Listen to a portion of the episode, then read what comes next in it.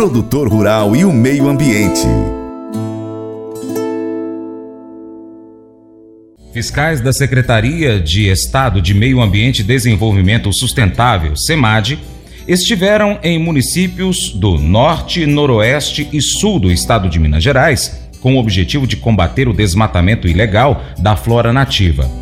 As vistorias aconteceram no período entre vinte e três e vinte e sete de outubro. As multas aplicadas ultrapassaram o valor de quatro vírgula sete milhões de reais. Nas regiões Norte e Noroeste, foram finalizados ou fiscalizados treze alvos, distribuídos entre os municípios de Chapada Gaúcha, Januária e Bonito de Minas, na região norte, Arinos, Formoso, Buritis e Paracatu, no noroeste de Minas. Os alvos da operação foram obtidos por meio do alerta de desmatamento da Plataforma Brasil Mais, com cruzamento dos dados de autorizações emitidas pelo Instituto Estadual de Florestas, o I E F, e a plataforma usa o sensoriamento remoto via satélite e dá suporte nas ações de fiscalização ambiental, permitindo o acesso a imagens compostas por mais de cento e oitenta satélites. Na região norte do estado, foram fiscalizados sete alvos de desmatamento do bioma cerrado, totalizando duzentos e sessenta e cinco vírgula sete hectares de desmates autuados. sete mil quatrocentos e sessenta e nove vírgula setenta e três metros quadrados de lenha nativa, uh, metros cúbicos, melhor dizendo, de lenha nativa, foram objetos de autorização por terem sido uh, retirados das áreas desmatadas. E seiscentos e sessenta e seis vírgula zero seis metros cúbicos de lenha nativa e um metro e meio de carvão foram apreendidos.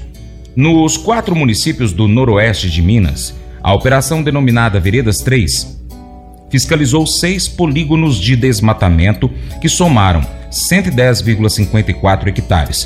Total de multas superou dois milhões e meio de reais. O servidor da Diretoria Regional de Fiscalização Ambiental do Norte de Minas e coordenador da operação, Cássio Mages Salvia Maciel, explica que a região tem grandes extensões e que ainda registra altos índices de desmatamento. A operação visa atingir alvos de desmates ilegais que tenham sido realizados recentemente ou ainda que estejam iniciando, utilizando-se de ferramentas de geotecnologias avançadas para a detecção dos desmates. Dados parciais da região noroeste de Minas indicam que as principais infrações ambientais constatadas foram supressão de vegetação nativa sem a devida autorização do órgão ambiental competente e tornar inservível material lenhoso mediante a carbonização ou queima. A ação resultou na aplicação das penalidades de multas simples que superaram trezentos e sessenta e dois mil reais, cumulativamente com a penalidade de suspensão das atividades desenvolvidas em desacordo com a legislação ambiental vigente e apreensão de duzentos e quarenta e sete vírgula cinquenta e um metros cúbicos de lenha. A operação foi considerada exitosa por ter atingido seu objetivo de repressão ao desmatamento no cerrado em regiões e municípios com grandes números de alertas de desmatamento, conforme monitoramento contínuo da vegetação nativa realizado pelo I E F, afirmou Sérgio Nascimento Moreira, diretor de fiscalização na região noroeste de Minas Gerais.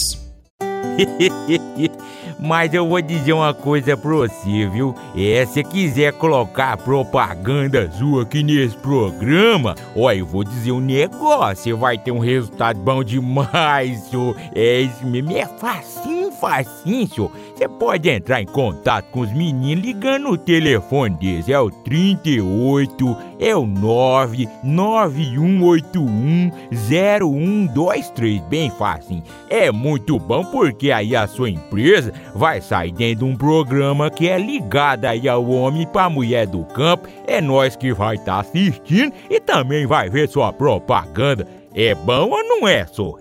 A escritora deste devocional disse que às vezes suspeita que o seu gato sofre de um caso grave de M E P ou medo de perder. Quando ela chega em casa com as compras, o gato corre para poder inspecionar o conteúdo. Quando está cortando legumes, o gato se levanta ali para poder olhar o que, que é que está acontecendo, implorando para que seja dado algo para ele.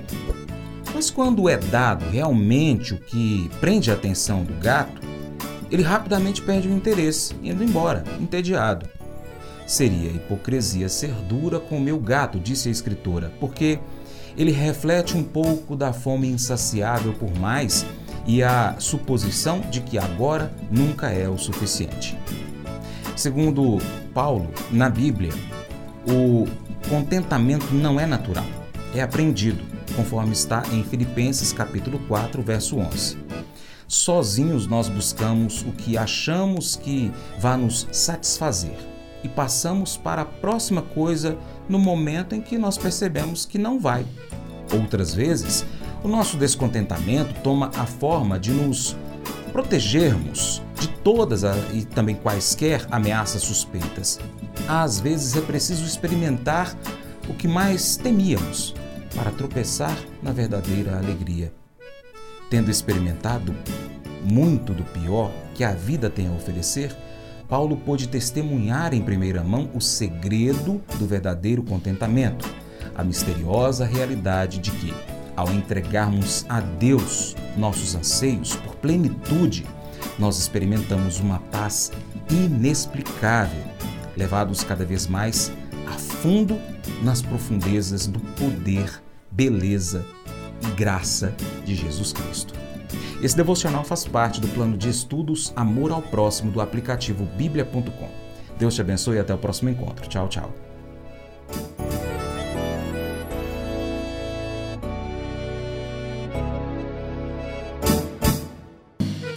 Acordo de manhã para prosear, no mundo do campo as notícias escutar. Vem com a gente em toda a região, com o seu programa Paracatu Rural.